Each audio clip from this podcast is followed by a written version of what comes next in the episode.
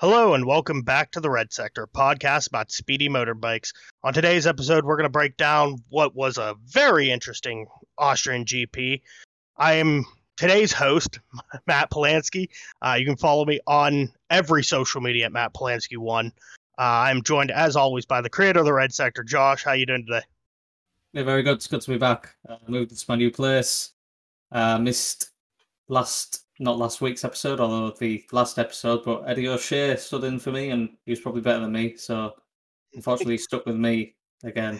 But I'm back. Yep, and we couldn't do this without the walking, talking MotoGP encyclopedia that is Bono. Bono, how you doing today? Yeah, I'm good. I've I've got both of you back for once. It's like, you know, it it went from like having you every every other week and then Josh every other week, and then I went during my graduation for uni, which was just like the first two or three episodes I'd ever ever missed. Then I came back, then you weren't here, then then Josh wasn't here, and I was left with I say left with like Josh says, I, I, guess I upgraded to Eddie. Yeah. I don't know. Is that an upgrade, Josh? Yep. I, I, I, don't. I don't know. That's an upgrade. M- Matt's sternly saying that's an upgrade, Josh. Yeah. So I take that as an upgrade. but yeah, no, it's um, it's weird to go from like, oh, neither Josh or Matt can join me, and then it's like out of the blue, both of you are joining me. Well, I'm joining you now because you're you're hosting it this week. So yeah, no, yeah. Yeah, so uh, we're going to get into this like we do every episode with the news, and there was some big news uh, this weekend. Um, we'll start off with the announcement of Tech 3 is going to be going to gas gas bikes. They're still Red Bull KTM, or they're still KTM, uh, well, RB16, whatever the hell they name them at this point. Um, but they're just going to be rebranded. it, oh, oh, oh, RBs are the F1 cars. Yeah. That's that's what I was thinking of. Um, but yeah, they're they're still going to be KTM's. They're just going to be rebranded as Gas Gas. Um, which that like starting off, what was that Friday morning with that news was big. Like, and then they announced on top of that that Pol Espargaro is going to be going back to Tech Three. Um, so what were you guys' thoughts whenever this news broke? I was, I think it's cool. Um, David Emmett asked a very interesting question, which um, during the press conference, which was, you know, what gas gases are off-road bikes. Why would you make? Why would you change the MotoGP branding to gas gas? And they said that in the coming years, that gas gas is going to start making street bikes. So that was pretty interesting. Um, but yeah, I, I was I, I think it's cool. Bring them in. Yeah, I it was a surprise to me, but I, I don't know. I just see it as a red KTM Tech 3, basically. Pretty much. that's, that's all I see it as. Yeah, nothing more to add, really. I mean, they might do better with Pol on, on it, but. Yeah, I mean, yeah, no, I don't really have much to say on it, really. I mean, it's it's it's good branding, good marketing for Gas Gas, I guess. Um, yeah, I mean, I don't know. I, I don't. It, depends which way you look at it. I quite liked back in like the mid two thousands when you had like Kawasaki teams and Suzuki teams where like they didn't have any filtering system or like you know anything in 250s and 125s what was back then so you sort of like there was no scheme to be in whereas now it's like if you're on a io ktm tech 3 uh, moto 3 bike it's like oh well if you do well then you've got a pathway all the way up and if you're not in that pathway you've kind of got to break into it so i guess there's that but then yeah, I, I don't know. I mean, to to take my kind of mindset away from that and look at it in a sense of like Josh says, I just it's just a rebranded Tech Three in it. Really, I mean, Tech Three were with Red Bull. If you remember when they had like the Red Bull Cola sort of livery, mm-hmm. and they went away from Red Bull and would just Tech Three. I think that might have something to do with it. I mean, they're not exactly winning every week, are they? Tech Three, so they they're not shy of in you know introducing a sponsorship and who better with somebody that does have a scheme? I guess it's not like someone's gonna just come in and throw a load of money at it. Like if Mooney weren't with VR46 and it was just a random team, I'd be like, mm, they could drop out any minute. Like Petronas, you know what I mean? They kind of just came in and then came back out. But with VR46, I mean, if VR46 lost a sponsor, I don't think he wouldn't be, you know, wouldn't be crying out for a sponsor, would he? He'd like one because it, it means he doesn't have to pay it for the majority. But um, with Tech Three, they're not exactly winning every week, so I suppose it's good for that. And um, who knows? We might see might see Jake Dixon get a uh, chance to go up to GP if that's the case, and he carries on his form.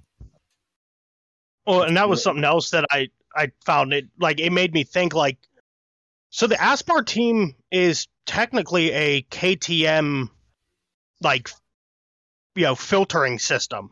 Like I'd never thought about that before. Like both um who is in in uh, Moto three, Guevara and Garcia, because they're on gas gases, they're technically KTM riders. Like they're Yeah. K- on the KTM, you know, pathway. Yeah. I, I'd never thought about that before until I was watching this. And I'm like, so every gas gas is just every gas gas rider is just another KTM development rider on top of the Ajo riders, the Tech Three riders.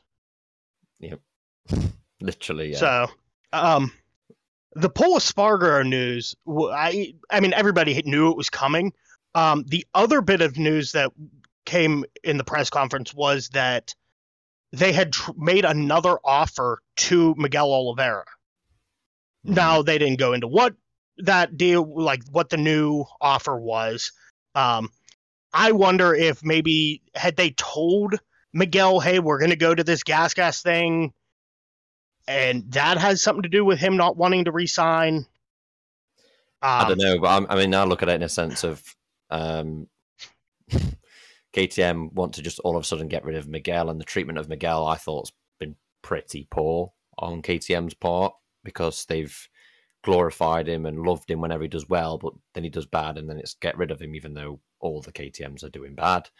And I look at Remy Gardner, Moto 2 world champion, and now he's without a ride, which I thought, you know, Remy would have definitely been at KTM, and hmm. I think suits the KTM. I agree with what Eddie O'Shea had to say last week in saying that, you know, Remy looks very suited to that bike in terms of if you were to pick a bike for him to be on. I think an aggressive, bigger bike like a KTM suits him.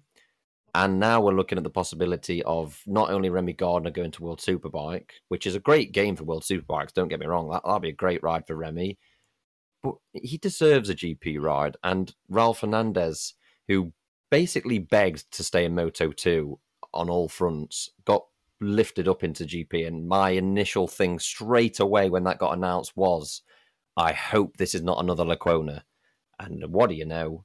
It's another Lecuona. It's KTM biting the cherry too It's- soon and then just neglecting their riders. And I, I just, I, for me, if I'm a younger rider, if I'm like a, a an Acosta, and my only option for GP next year, let's say, because obviously Acosta's had his injuries and whatnot and stuff like that, was riding really well.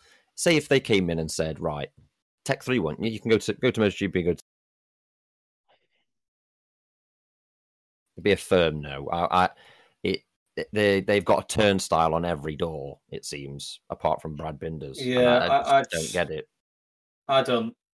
I It comes back. It comes back to the same old problem that we've discussed many, many, Yeah. many times. Square pegs in round holes. Don't. I think it- they've been the, the treatment's Oh. been shocking of Oliveira. It's been shocking of Fernandez, and it's been shocking of Remy Gardner. Gardner. Now, we don't know. We Mhm. don't know what's happening behind the scenes. We don't know if Remy Gardner's just decided, you know what, I don't want to be in MotoGP anymore. He might have decided Well- himself, but it, it, from what I've seen, it's just I just don't agree with how they've, especially with it with the whole. Fernandez looked like he might have been going to Yamaha last season, and KTM went, "No, you weren't. You're with us." And then had the snap announcement, which led to like um, Petrucci and and uh, Lecuona finding out, or, or not finding out because they were out on the motorbikes. Um, and I just think that, like, it's just one thing after the next, isn't it? It's, like every everything, everything has gone from like bad to worse. Everything on that front. I mean, like Josh has just said, you've got Petrucci that thinks, "Fuck that, I ain't doing that again." Lecuona that I don't. I think if Lecuona got offered back into KTM, I don't think it. I don't think he'd go. I genuinely yeah, don't think I, he'd I, go. I just I don't understand how Remy Gardner, how he's not lasting more than one season. Whether And he the was fact that pushed we're halfway through the season and he's already been announced Yeah. to basically be pushed out. I mean, his dad said. It's I mean, he, he must want to be in GP because it, his dad's saying on Twitter, you know, Remy Moto G Moto Two world champion, and you know nothing on the table. It's sort of like he wants to be there, and Yeah, Well, I, I just it- I just find it absolutely ludicrous. I don't I don't get how you can put, do that to anybody, considering that bike. Yeah, piss poor.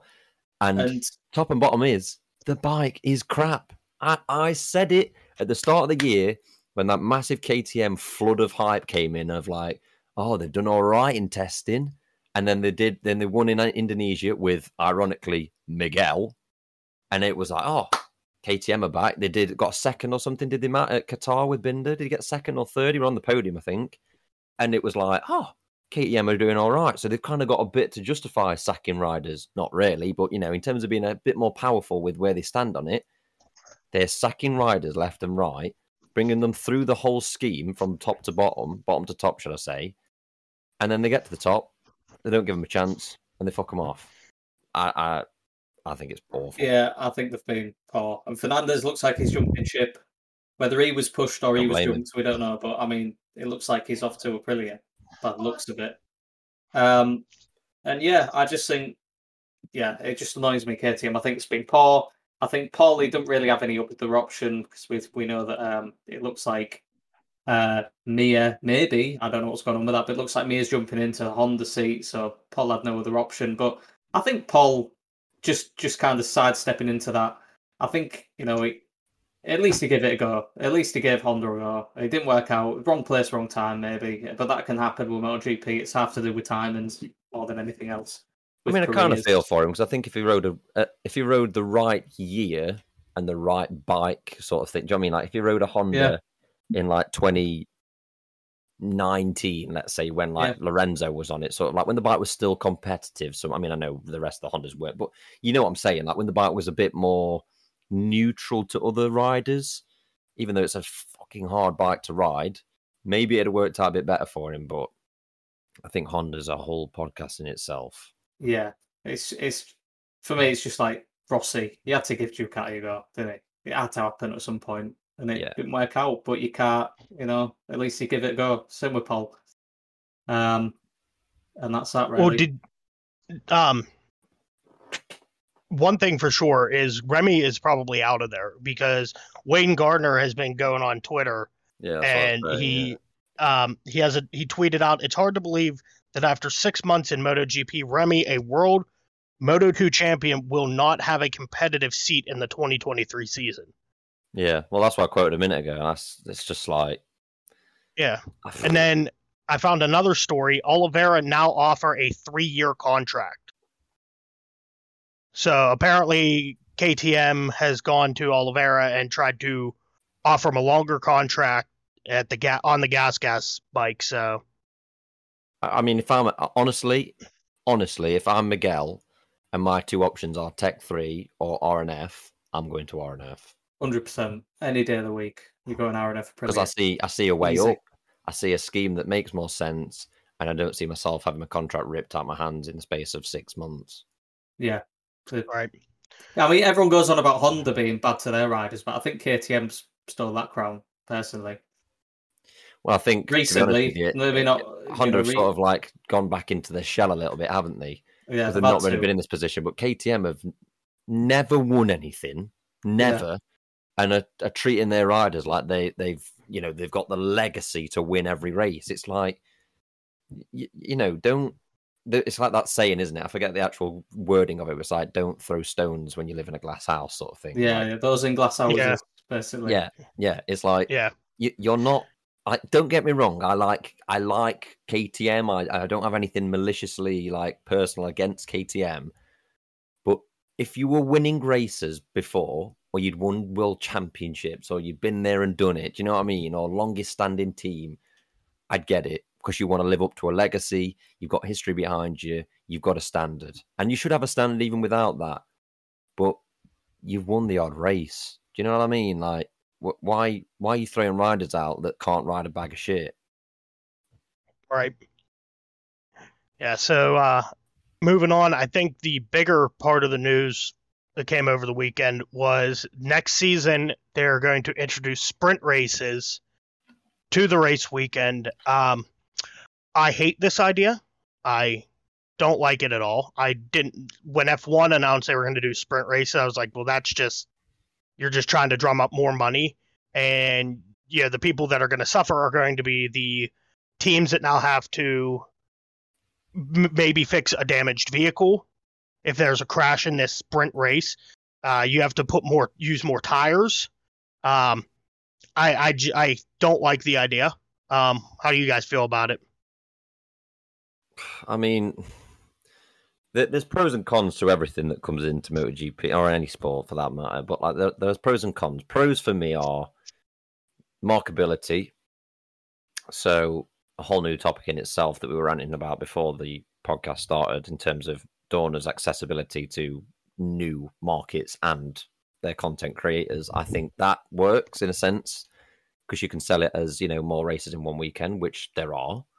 The cons being, you know, yeah, the damage, the but yeah, that can happen though at, at any point. So I get your point, but yeah, th- there is that, and kind of puts a lot more stress on the teams.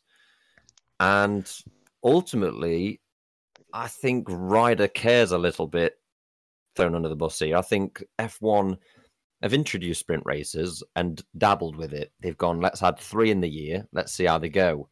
And MotoGP, MotoGP is like we're just doing all we're of them. doing one for every race, and it's like, yeah, what if you get for the first four and go, this is really not working? You've then got to see it out to the end of the year every single race weekend, and I just think hmm it just seems another like rash, fuck it kind of decision. And on that point, on that point, this is on the back of about a week, two weeks after the I think the surveys were finished. Like you couldn't submit a survey anymore that MotoGP Mhm. released for the for the fans to to submit. And I could be wrong here. I could be maybe I'm talking about a certain demographic, or maybe I spoke to a, a minority, but ended up in the grand scheme of things. But in my eyes, were the majority. Every person I spoke to said not asked. I'm really, I, like, Yeah. I'm not bothered. If they add it, then yeah, I guess we'll see how it goes. But I did not hear anybody singing for sprint races, and now it's been added. Now on that point, I'll let Josh talk after I just just say this right. So on that point, if they are saying right that the majority, what seems like the majority of the fans want or don't want this this certain thing, in that survey as well was talking about fan safety, diversity, inclusion, and all the rest of it, right? Social issues. Now, if they've taken everything we've said and done the opposite, does that also mean that everything we submitted about how we feel about, you know, the funding and the budget that we've got paying for tickets or how we feel in terms of how comfortable we are in the environment that we that we're in at GP races or inclusion of different races and different, you know, cultures coming into GP, are we going to do the opposite in that? Because I guarantee the majority of people have said include more people. You know what I mean? Have have more more of a diverse paddock, have more of a diverse grid, have more of a diverse crew, and everything else. Like include more culture. Do you know what I mean? Don't have it as though like Mhm. all white European riders. And I'm not saying that, that you know. uh, The point is inclusion. Everyone surely, or at least the majority, would have voted for that, like more inclusion. Now they've gone against everyone's thought on the sprint races. So have they gone against everything else? I don't know. It just like we were discussing before, which I'm sure Josh will say. It's like Dorna have looked at it and gone, right, that's what you want.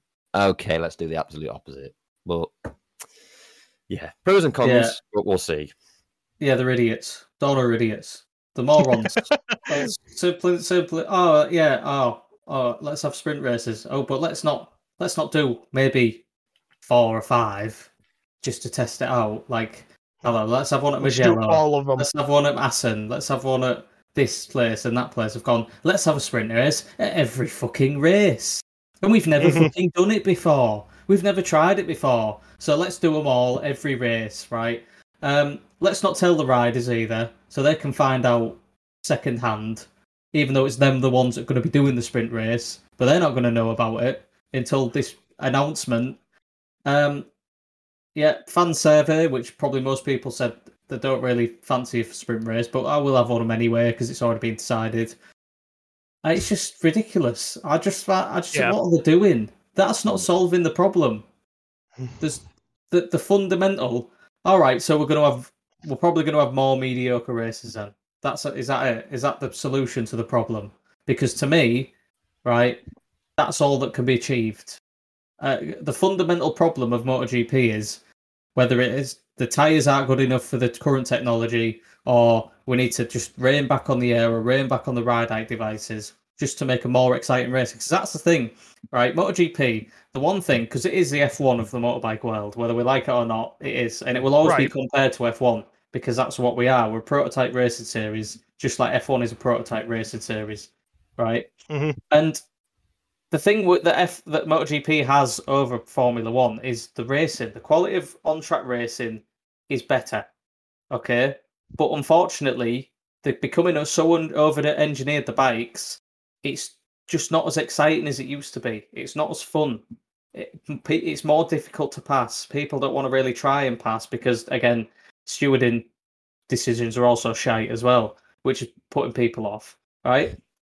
MotoGP doesn't have the benefit of pit stops. It doesn't have the benefit of radio, team radios. It doesn't have the benefit of um, safety cars or virtual safety cars. It doesn't have that. It relies solely on on-track action.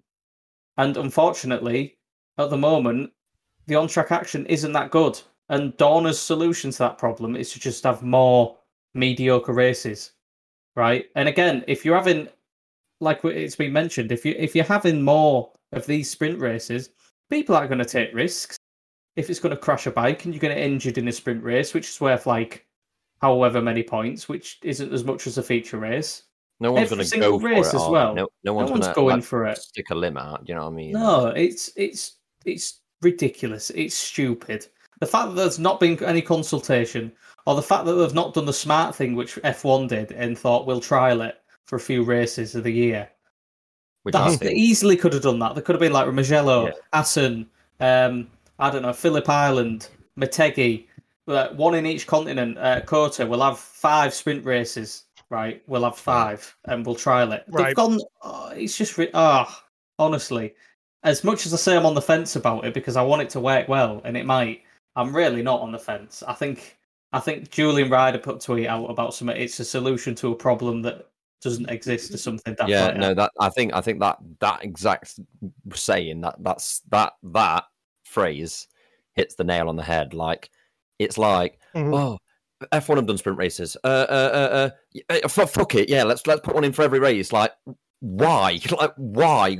Everyone Right. that does watch it, and when, yeah, I can be asked to do a half an hour survey. Like, even like, I'm not saying Josh isn't a fucking fan or anything like that, but Josh didn't like jump the gun to be like, oh, I need to do the survey. But he, I don't know if he ended do up doing it or what. Yeah, I but like, so the people that could be asked to do it have been like, right, they're finally listening to us. No sprint races. Oh, well, I'm glad I did that survey. What's this? Sprint race every race. Fucking brilliant. Like, it, oh, I just, I would love, I would love to just be a fly on the wall at Dorna and just see who who sat there in that room and gone, right, let's have a look at the results. Okay. The majority of people are saying no sprint races. What do we think? Well, I think we should have sprint race. Okay, well, maybe if we just trial it. What about if we do two or three? Nah, every race. Why? Why? Right. I, th- that to me, I mean, Well, imagine if they said, imagine if they said in the survey, would you prefer the old qualifying format, which, to be honest, like in Moto 2 used to be dry as fuck, like dry. It was like 40 minutes or something of just go out and set the quickest lap. Like you, if you weren't die hard or anything, or if you weren't a real, real fan, I could completely understand you sitting there thinking this is dry as anything because it was. It had no excitement. There was no, you know, there was no like, oh, last last run out and the the timing for everyone to start like, you know, getting into Q one, Q two. So that format worked. If they brought, brought the question out and said, "Would you prefer to revert back to the old format?" and they said no, are they going to go and fucking put that back in? Like, what's the point? I like the, honestly, it's like the it's like this hierarchy of Dorna are sat there thinking, well, we're better than that. I, I, they've said they don't want it, but they'll, they'll like it. They'll like it. But like Josh we said- know better than them. yeah, exactly. Like, how can you say that when you're looking at it from only a business point of view? You're not looking at it from a fan's point of view because you're not paying 30, 40 pounds a month to sit and tune into it and watch it every week. And you're not another- sitting there and going like, I'm go looking from a customer's point of view because you're not a fucking customer. The customers are giving their Yeah. fucking speech on saying no sprint races, and they're going, you know what? Fuck the customer. We're putting what we want in. And does that mean ticket prices are going to go up on a weekend? Absolutely. Of course, they it are. is. Because the manufacturers are probably going to go around and say, look, we're racing more. If we're racing more, it's probably going to cost more because there's going to be more crashes. You know, we Mhm. need that money. Like Suzuki just pulled out because they said basically we can't afford to be in this sport anymore. and then they- they've gone and added more even, but even think of it this way, Josh, in terms of ticket prices will go up, and it'll cost a little bit more for teams. Don't get me wrong, but who's going to pay? Who's going to pay the biggest price? Us. We're going to pay the biggest price because we're going our ticket in terms of the percentage of where we're at now. Ticket prices, how much they're going to go up, the the actual inflation of that compared to the inflation of what Dorna will earn, not lose, is is bizarre because they're not going to lose money for it. They're going to gain. It doesn't doesn't change Dorna's perspective on it. You know, they they're earning more money for it, aren't they, from a business point of view, to to sell more races, right? So because of that, they can increase the pricing of the TV rights. So if they increase the rights mm-hmm. of the TV rights, our packages will go up to watch it at home. It'll cost more to go to a race, but where where are Dorna losing out? They're not. I mean, They're not. They are long term, but short term, the inflation I mean- won't go anywhere for them. BT Sports already going up soon Well, There you go. by another. I think you see that another five or a month or even a tenner a month. So that's already going up. And again, you sit there and think, oh. well, what am I gaining from it? What what are you gaining from it? Because, Yeah. like Josh says, the ra- the racing's. I mean, uh, don't get me wrong. I'm all for sitting there and saying that I think the racing is good enough. I think the racing is good enough. Has it been better? Absolutely. Yeah, it has been better. But we'll not move any further forward on saying, hang on a minute, guys. What about turning aero down a little bit, or what about you know, make it maybe what were we, what are we doing now that we weren't doing or were doing in 2015, 14 when the racing was brilliant? That we've now sort of lost that little edge winglets, start devices, and people turn around and say, "Yeah, but if you take them away, it's ridiculously dangerous because the speed that they're going." And I've said it before, and I'll say it until the day I die. I would rather be 10 mile an hour slower and not be anywhere near the speed record, but have better racing than not. Look at F1. The cars are naturally slower, but they've adapted them for what? For racing. Because Mm. they know before Mm. that that they could have safety cars, they could have pit stops, they could have every fucking, you know, hurdle in the way to to bunch up the pack. But you couldn't race, you couldn't get close. Now you can get closer. The percentage of overtakes has gone up by 68%, I think, on average in F1 this year, because they've adapted the regulations. GP are adapting them further and further away from racing, but don't have, like Josh says, safety car, pit stops, team radio. So F1 are losing out a little bit on, you know, not having as good a racing opportunity as MotoGP, but they're trying to move forward in that sense because they know that's what brings the, the fans in. That's what the fans want. The fans want a certain thing in GP and don't want to move further away from it. I- Yeah. that's the Yeah, absolute. yeah. op- That's that's it in a nutshell. For me, that's it in a nutshell. Well, you want to know why the gap's getting bigger between F1 and GP? What I've just said there is exactly it. Well, and then they're saying that the results of the these sprint races aren't going to count as like race wins. Every other So what the hell is to- the point of doing them? If you, you What? Okay, what happens? Look at okay, um, this race. We'll get into it in a little bit. Ju- Uh, Joan Mir crashes on the first lap. He, he has a torn ligament in his leg. If that's in a sprint race, then and it doesn't count for anything, what the hell was the point? He's injured for nothing. think about You it. what happens think, if what- Think about it if Pecco and Fabio were on like, say, Fabio were 15 points in front, right, going into Mhm. Valencia. And for a sprint race like F1, I think it is now. It's like, is, is it like the top eight get points, and it's like reversal of eight, seven, six, Something like that. Yeah. And let's say Pecco see uh, Fabio sees Pecco in like tenth. Pecco's not. gonna- Uh, Fabio's not going to sit there and go. I mean, he might, but like naturally, he's not going to go. Oh, I want to win this race because it's a race, like every other normal person would. And I get that championships at Mhm. stake, but he's not going to sit there and fight for it because he thinks, well, I don't want to injure myself. I don't want to take another step for you know further forward. I don't want to risk it for tomorrow where the big points are involved. So why do Right. it? Who who- who's going to get to the end of the sprint race and go, that's perfect for me? Because if if you've thrown everything at the sprint race, even for that extra point, and you just do, you overstep it by one mark, you've then lost out at the, the bigger chance tomorrow. Every team manager is going to sit there and say, "Go for it, but don't overdo it because tomorrow's where the big Yeah. points are at." Yeah, and Right. another point, another point to add uh, before we wrap this up is, I don't know if you listen to the race podcast about it. They did a men's podcast on on it, um, on the sprint racing. Another one, uh, it, we're going to lose a free practice session, so we're going to have practice one, practice two on a Friday, like weather Yep. permitting. So say most of the time the weather's good enough to get them two practice sessions in, but really. How uh, you're going to have one practice session for race setup, and you're going to have half a practice session maybe for for um you know trialing the race setup so to speak. And then half the, the other practice session is going to be going to be a quali a quali session really. But they were saying like it could increase the gap of someone say someone gets a, a setup right early on. It could increase that gap so that the the racing isn't any more exciting because you have someone that's basically going to run away with it because they've got the setup. They've had less. There's been less time to get a setup, and someone's got a, an ideal setup. I think they mentioned like Aleix at Argentina as an example, where they had that shortened practice session. Aleix obviously had a good setup from the beginning, and everyone Mhm. else really couldn't. had didn't have enough time to to perfect the setup. And I think oh, you only really had Jorge Martin, who who who kind of battled him for the win, and you might just get more of that kind of thing. Yeah. On the point of Jorge Martin, on the point of Jorge Martin, another fucking dig I will have at Dorna, because I'm not having it that it's not Dorna, because they're the people, let's put it politely, that hire these fucking.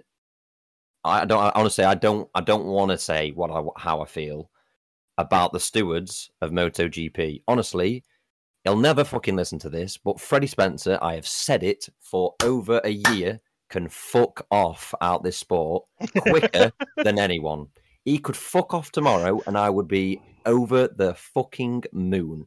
Sorry for the effing, and I don't like swearing on this podcast, but this has really riled me up because week on week we get people pulling shit out the bag that you think, hmm, that's a penalty. Hmm, that's a penalty. Hmm. Taka Nakagami, Catalonia. Taka Nakagami, Mugello. Jorge Martin with his leathers undone at Austria. No penalty. Let's Yep. just cycle back last year. Fabio Quartararo, because it was on telly and he had his leathers open, penalty. Fabio Quartararo at Assen crashes in front of Aleix, penalty. Honestly, I think I'll just leave it at that. I don't think I need to say anything else. Hmm. Honest, Right. Freddie Spencer, two words. The second one's off. Jake Dixon as well. Yeah, Jake Dixon apparently claims to Ogura and Chantra that he didn't have an airbag in and didn't have a chest protector in. Now, being a Brit, I want Jake Dixon to do as well as he possibly can in, in MotoGP and Moto 2, but that is absolutely idiotic. It's silly, it's wrong, Yeah. and I'm sorry, Jake, but safety comes first. And if you'd have gone Mhm. out there and crashed, and something fatal would have happened, and people would have found out you didn't have that in, it's you know that's worrying. That's really worrying because that makes me think if he's doing it, who else is doing it? Well, and then Yeah, what I what kind of example does it set for the Moto three kids? They're like, Well, oh well, Dixon can do it. Well, Yeah. I can do it too. Because if they get pulled into race Yeah. direction before a race for a Moto 2 briefing, and someone says, um, Ogura, you uh, did you have your chest protector out for FP2 at Misano next week? Did you did you have your chest? pro- I didn't see you uh, when you took your leathers off, or when you were in garage and you zipped down your leathers. You didn't have a chest protector in. You know what he's going to turn around and say, don't you? Well, Jake Dixon. well, Dixon it didn't have one in in Austria. race. Hon- honestly, it, you you must walk into the steward's room, and they must, it must be like fucking Bird Box. Everyone must have a fucking blindfold over their head, just just listening to fucking birds go by window, because no one in that room seems like they've got a clue what they're on about. No one. Like there is every single decision, like Josh says, in terms of them dragging like fans away. Every decision. It's not like bits like like the. Did, I don't know if either both of you watched the Moto three race. I assume you both have. Yes. Deniz Öncü, like the moves under investigation. Why? He's missed his braking marker, had to go around the outside, ran off the track, lost positions for it, currently under investigation. Are we for real? Like, are we actually for real? Like, Right. what? And then it said a lap later, nothing to investigate. Yeah, no shit, there's nothing to investigate. I could have told you Right. that as the as as it's happening. But I honestly, I I would love. I'd lo- you know something. If Dorna ever turned round, God forbid, and said, "Yeah, red sector, come come to a race weekend," I would pull every string I could to just meet anyone from that race director's room to just see how ma- how many brain cells I'm working with because I am sure there's more brain cells in this bottle of Lucozade combined of that whole room because honestly the decisions they make is hero like it's horrific it is horrific Mhm. It, uh, safety racing and all round just as a full package horrific but on a lighter note let's move on to moto 3 yes. Yeah. Uh, so going into Moto 3, um, we have a podium of Sasaki, Suzuki, and Mu. Ah, I can't say his name right. Munoz. Um, if you if you're spanish you say munoz yeah, I'm I'm Munoz. not, and I'm gonna I butcher last names. It you know, speaking American. Um, d- uh, I really enjoyed this race. I mean, Yeah. I enjoy every Moto three race. They're so fun to watch. You can you know, you- be- riders hitting into each other. You know, not severely, but yeah, they're they're rubbing elbows. They're you know pushing each other. Know, I, Moto three, uh, if I, I, if you're listening to this podcast, you probably watch all of Moto GP races. But if you're not watching Moto three, there's there's something wrong with you. Well, I know growing up, I'm not going down on a tangent here, but I know growing up, a lot of people used to like, not a lot of people. I just, I used to hear like it from time to time, people saying, I only watch the GP. And that they didn't used to Mhm. watch one two fives and two fifties. And me as a kid, I'd be like, what? How can you not watch one two five and two? Because I used to love it. I used to absolutely adore it. Even in like when I used to go and watch it, I used to look forward. Apart from like me being an obsessive Rossi fan, it would be like I used to love listening to like the one two like the two strokes like blaze down the back of Donington and stuff like that. And you, I mean now like Moto three is just incredible. You, you can't. There's nowhere on this earth you could go to any race weekend. You could you could you could have like I don't know if any, any I know you two don't play it. I don't think, but uh, anyone listening that knows what I mean in in regards to st- uh, special stage route X, it's like a massive. I don't know if it's a real track, but it's like a three mile long straight with a massive like banked corner with another three mile long straight and another banked corner, and that's it.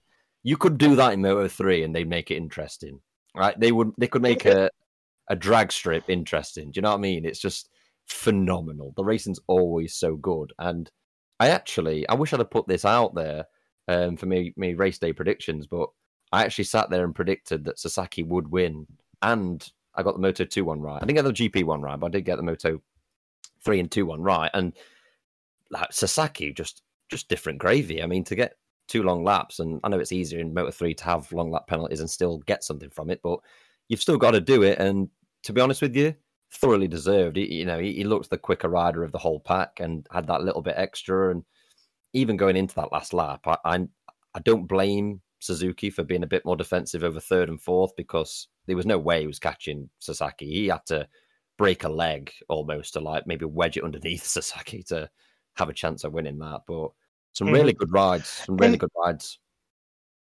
And to get a double, he served a double long lap penalty and was in like 20th place Yeah, after serving the second one. And to yeah. to come back and win, what could he have done if he didn't have those? penalties? How big of a gap would he have built? I mean, you look at the final results, and Suzuki was 0.064 behind him. Yeah. I mean, But- knowing Dorna, they'll probably say, oh, in Moto 3 now, you've got to serve your long lap penalties at the end so that you're as far away from any racing as possible. But, hey. Oh, yeah. It's Dorna. Well, really. and yeah, and he wasn't even able to like because they were saying when they came through for the second lap about him going in and doing it, and they're like, "Oh no, he's going to keep going." And I I forget if it was Lewis or Matt who said it, but he's not allowed to serve it on the first lap. He they have he has to wait Yeah. and get the communication over his dashboard that he's allowed to now serve them. yeah. Which I um, okay, I get it. Yeah, because you could probably you could like take it, you know, right on your first lap. Like you could, if you wanted to, start the race, go up, and do it, and then it would be like you didn't even get a penalty. I think that's more. It's a little bit like an F1 with the safety car. It's like you can't have DRS for two more laps. It's more the fact of well, the safety of it in the sense of if you were to save it on the first lap, you could get wiped out because everyone's so close. The chance of a crash and everything. Yeah, it, it makes sense. It does make sense to be fair, but um, take nothing away from him. Uh, yeah, like I say, phenomenal ride, and that, like like I was like I was saying, there's some really good rides. I mean, I felt bad for Deniz Öncü. I, I just want Deniz Öncü to win a race so bad, like so bad. Yeah. I've been wait, waiting for Deniz Öncü to win a race for years. It seems. Um, the Gas Gas boys didn't seem as on it as usual. They always seem really on it, and they didn't seem quite. They didn't have that edge that they've looked like they've had for the rest of the year. And for me, the biggest talking point is Dennis Foggia. It's like hot and cold this year. It's like if if it's really working for him, Yeah. he- he's phenomenal to watch. He looks like he's shit hot, and then when he's not, if it's not hundred percent, it's like he's fell into like a mid pack kind of team. Do you know what I mean? Almost, it almost seems like he's riding a bike It's with bizarre. I mean, wet I- tires on. the thing is, Honda didn't. eh, You can't really say, "Oh, it's a Honda's," because if you look at Suzuki, he finished second, and he, he gave he gave Sasaki a good showing as well, and nearly actually he nearly won the race. So you can't be like, "Oh, it's just a Honda not performing." I just, I don't really, I don't really know. I, I, I it's just Foggia being, yeah, hot and cold, really. Uh, because he's had a few really good results and then he's had a few absolute stinkers. Um, and it's just not going really well for him. I mean, are, we looking at the, the standings wise? Is it Sasaki now leading? No, not Sasaki. Sorry. no, um, this in the Moto three standings, Sergio? Garcia. Oh, is it? Sergio Garcia's on in first with 193. Izan Guevara is in second on 188. Dennis Foggia is in third on 144. And just to So note the Gas Gas Sasaki's on- boys are yeah. running away with this. Sasaki's on 138, and if I'm being honest, Yep. over a full season at what seems like I'm taking the half first half of the season and the second half of the season, I think as Sasaki's gained momentum and found that race win, he's looked even better. And. I, I think how- I think Sasaki's in for a shout for a top three and maybe even a promotion to Moto two with that. If you know, like if the likes of Ogura go to he- um, go to GP, then maybe I mean Eddie made the point of Yeah, yeah. Mario Aji um, going up to Oh, Honda yeah, yeah. yeah, because of his height. But you know, the likes of Saki, because of his experience and because of him really showing good this year, I, I can see, you know, two race wins as well on a bike that's not really written for race wins, as opposed to like a Leopard bike. I, I think Sasaki's going to put himself in good stead for the last year, and maybe. Who knows if we have a couple of DNFs here and there for Sergio Garcia and Izan Guevara, maybe Sasaki can get in there. But if Guevara and Gar- Garcia continue the consistency that they've had, I can't see them breaking into it. If I'm being totally honest, um, I think Guevara will come good by the end of the year. That's my prediction. Mm. Yeah, But yeah. And then looking at the uh, English riders, you got John McPhee in ninth place. Uh, Whoa, whoa, whoa, be- Scott be Ogden, 21st. There'll be some people there in that, Jo- uh, Matt. John that McPhee's British, gotta Scottish. say British. You Mhm. Can't say can't say English and then say John Well, McPhee. You, you, it, Any if you look any on there, Scot- it says Great. Any Scot that has heard me say that will be saying fucking damn right as well. Like they they are. That's a you don't do that. You do really honestly. You're playing with fire there, Matt. It's like saying all Pennsylvanians are Philadelphians, you know? You can go fuck yourself. Exactly, exactly. exactly. But if you look, if you look on the website, he's listed as Great Britain, and he's got the. That's Yeah. like me saying Ah, like, oh, all all North Amer- all, all Americans are referring to North America and then putting a Canadian or a Mexican, and they'd be like, no, hang on a minute, we're not American. Like, Yeah, you know, bloody USA. I, I had to stop. I had to stop you. I had to stop you for, for my my for my Scots of the world. I your own to stop you. sanity. uh, but you got Scott Ogden finishing 21st first, and Josh Whatley finishing 29th. So Yeah. not a great showing for the boys, but yeah, it's gonna happen. Yeah, Yeah, I, I think Red well, Bull you- Ring is one of those one of those tracks where it's like the fastest people are you they're just gonna dominate that track. Yeah, I mean, yeah, I, I,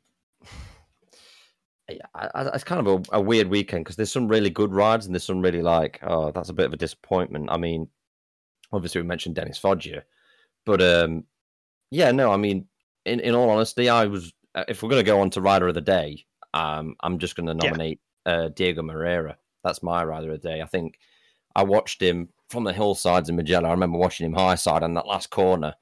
I felt really bad for him because he raced so well, and he just seems to always be there when he's in when he's fully fit and fully at it. And he's a rookie still. You've got to remember. Um, and I just I'm just so impressed with him. He, he, I really do think he'll come good. And sixth place, having come back from injury, keeps getting better and better. And yeah, I, I'm really impressed with him. Obviously, you've got David Munoz, who we seem to just gloss over the fact that he's 16 and raw Yeah. as anything. And you know, Yeah. it's Uh, incredible. yes. But I'd, I'd have to Run give of the it mill. Diego Moreira because I think Munoz is a standout, but Moreira still deserves a lot of credit for that ride, Yeah, As well as- Munoz did so well. as well as Sasaki. But you know, we don't pick the winner. But yeah, Well, I mean, I don't, but I d- Josh, it's, who you picking? it's a tough one. I, I think this one and it. Well, actually, this one's probably the di- more the most difficult of the three to pick a ride of the day. Um, in my opinion, because there's so many shouts for it. But uh, I think I'll probably go Daniel Holgado in eighth. I was gonna. mean, you know something? I was gonna mention it. The first half of that race Yeah. really impressed me. He, he really did, yeah. I mean, McPhee again, honourable mention in ninth. He's he's come straight. He's done. He's since coming back from his injury, he's done really well. Um, but again, Holgado being a rookie and um, being new to it, still first season and whatnot. He's that, and that again. I really thought he was on for maybe a, a podium or a win in the early half, early part of the race. Yeah, I'm gonna break our cardinal rule. I'm taking Sasaki. To Seeing get a to comes- get a double long after- lap Comes penalty. back after m- X a month's sabbatical and then picks race winner on race one. I mean, You're goddamn right, I did. You're not going to But pick. to get a double That's long right. lap penalty No. and win, I was thinking. yeah. I mean, I mean, just that performance. You, he, it, yeah, he got the win. He deserves rider of the day. Yeah, like people don't come back from that punishment. You get a double long lap, and you see the person finishing like twenty fourth or something like that. To get a double long lap and be like, all right, doesn't matter, bye, and win pissed. the race. He was just on it. He I mean, his pace was ridiculous. Really was. Yeah. So moving on to Moto 2, we have a podium of Ayagura, Somkiat Chantra, and Jake Dixon. I this race for me the best part was the last like couple laps because once who was it um that was following him who crashed out um Who was following who who? what Oh, wasn't there a, there was a person Vietti, Vietti, Vietti. Yeah, yeah. oh yeah yeah Vietti when yeah when he, went tripped over down his own feet, didn't he? In a sense, he was like he was so much quicker, not so much, but a lot, lot quicker than like Chantra that he was almost building up Mhm. to that turn three and went right. Let's get a good drive, and he'd already sort of moved on anti, and then bike fell in Mm. front of him. Sorry, man, I didn't cut you off, but yeah, yeah, yeah. Sorry, I feel quite bad. but like watching that battle was great and then once he once Vietti crashed out you you're just watching the um Idemitsu guys run away with it they had a five second gap back to Jake Dixon by the end of the race they had a 7.8 second gap I mean, they were Yeah, it was- quick. Don't get then- me wrong, but like the, the first few laps, it was like everybody other than Ogura wanted to just like fucking make a mistake or trip up. Like n- nobody Yep. wanted to actually just sit and be like, right, let's stick behind a couple of people for a lap. Do you know what I mean? Like everyone wanted to run wide. Everyone at turn four. Everyone wanted to like lunge at turn two. Everyone wanted to like go three abreast into turn one. Like guys, Ogura is getting away, but like no, no, no, no, no, no. We're, we're racing for P three here. Like why? Why? And then that's why when Vietti got in front and had a bit of space, he caught up. Right. And but the, last I, f- I forget how many laps it was. Uh, yeah, the commentators are talking about Chantra got on his race board second P two okay. Yeah. I- P- I think Chantra read that and went, "Fuck you." I, I genuinely yeah, and went, the- please, come on, Chantra, please. Like, not not because I'm like Right? I was just like, there's nothing better than a team rivalry. That that to me is just like you know Rossi Lorenzo sort of like. I just like, Yep. just have a dig. Someone have Oh, a dig. And then he makes the move. They the camera cuts back, and Chantra is in front of Ogura all of a sudden, and the commentators like lost their minds, like, "What is he doing?" It was so great, and I I was as soon as I saw Chantra in front, like realized what was happening, I jumped up off my couch and was there. I'm like, "Oh, please hold the position." Yeah, yeah, yeah. No, I just thought like Ju- imagine just imagine because they they crossed the line and they were like laughing and whatever. Can you imagine Yep. the reception he would have got walking into a Japanese team on a Japanese sort of funded bike with a Japanese teammate having just snubbed him on the last lap, on the last told, corner. do not overtake him, and just waltzes in with a, with a trophy like, "Great weekend, guys. See you in Misano." that would have been the biggest shit house of the weekend. Just like, and as well, Oh, it just yeah. seemed like he was, you know, when Vietti got close, it seemed like he was very happy and being like, you know, I'm not going to try and catch Ogura. I'm happy to just sit here and see how it goes. And then the last two laps, I thought he's he's going for it. There, there is no way. You got to think about it. There's no way you're Chantra. You see plus seven behind you. You're thinking, oh well, if P two is all right, and I'm doing the moral thing for the team, I'll just I'll sit a second behind Ogura, save the tires, risk no risk of crashing. Jobs are good un.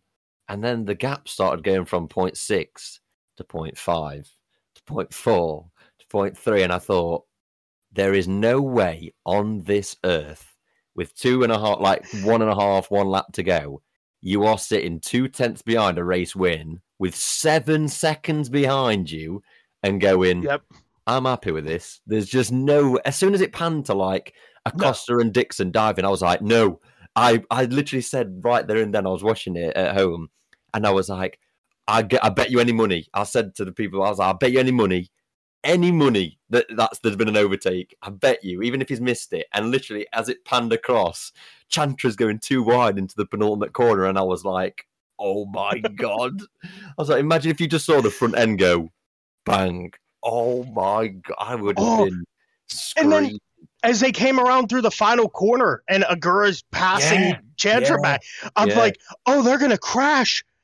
I would have And honestly, was- I would have just been like, I would have been uh, in shock, but I would have, I would have loved it if they just wiped one another out. Oh, because it would, yeah. it would have just made for such good drama in Moto Two. Like, Mhm. I don't know, but uh, and I was watching this race on a delay, uh, and if you watch on the video pass, um, they put little like across the track bar on the bottom. They put little like icon, like Oh, little yeah, colored yeah. icon, and Mm. there was one.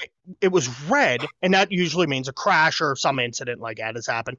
And uh, I knew that something was coming, and when uh, Vietti crashed out, I genuinely like gasped, like, "Oh my god, he crashed!" And I'm like, I, I knew something was coming. I knew there was a crash, but that's how like, like invested and you're like wrapped up. I was so excited to watch Vietti be coming, and then when he crashed, I'm like, "Oh no!" Moto Two. Yeah, like I said. I, I knew it was coming, and it was just like I was so. This race got me so excited and so like wrapped up in it. I completely forgot an incident was going to happen, and then when it was Vietti, I'm like, "Oh, this is big." Yeah, Yeah. he's uh, that was huge for his championship. Massive. hmm He's kind of he was hanging on there a little bit because he had that kind of early lead that was quite stretched out, wasn't it? He was quite far ahead early on. Um, Yeah. but it's been slowly chipped away at, and then you know this was his this was a, an opportunity to kind of regain momentum, maybe, and yeah, it's a massive blow. Like, I I, don't think know if he'll Vietti would have won that from it. race, yeah, I don't know. I think if Vietti would have won that race, it would have been like a right. I've got my form back a little bit, but it's almost like now he's chasing his tail even more. But um, yeah, Mo- Moto Two's been so good this year. Like it actually Mm. has. It's been Yeah. it, it's been one of the best years for Moto Two, I think, uh, and not even for you know, it's not like we've had. I mean, you just think of the riders we've got through. I mean, you've got Pedro Acosta, one of the biggest talents the sports scene in the last generation. We've got Augusto Fernandez, who looks like he's on a new form of life at KTM. He looks like he's really found his feet. You've got people like Aaron Canet, who've not even won a race, but always look dangerous. You've got a Mm. Brit in Jake Mhm. Dixon that looks like, you know, that's somebody else put into the mix. You've got Vietti, who's, you know, a prodigy of, of, of Rossi. So you've got that Italian sort of rider and whatnot. And you've got Ogura, Japanese rider. You've got Chantra. So, like, they've got all sort of different, different styles. You, you know what I mean? It's not like a, a two Spaniards or like two the same team last year, where as good as they were, Gardner and Fernandez, it's like, you know, it, it did a little bit, well, we're going to win straight away. Wh- Whereas now there's there's just so many people from so many different, like, y- y- do you know, it's just like, it, it, it adds so much more to the It's race exciting. weekend when you've got Yeah. a, Mhm. a category that isn't Moto 3 where it's all elbows, and you've got a category that isn't all GP that's just the biggest prize. And Moto 2 is no longer like a filler. I felt like there were certain races at certain years gone by where it's just felt like, oh, it's just filling the space. But now, Moto 2, as of right now, is like a, I've got to watch Moto 2. Like, you don't know what happened. Mhm. It's it's so much more competitive at that level. And I, I yeah, well, y- love you've it. got more. Yeah, you have got the racing so good. Uh, the racing kind of reminds me how 800s racing was, I guess. Um, and again, you've got all these different talents. They're all vying. They're all kind of on the same wavelength, and they're all um, on similar. Well, they're on pretty much similar machinery. Um, Yeah. and they're just they're they're putting on a good show, and it's exciting to watch. Same with Moto Three, that's exciting to watch. Unfortunately, mm-hmm. the MotoGP of the three is probably, for me anyway, the least exciting. It's still exciting, but it is at the moment the least. But Moto Two is always a joy to watch. I'd say, and maybe not this race. This race just gone. It was a bit of the, the you know Chantra and Ogura broke away, and that was it.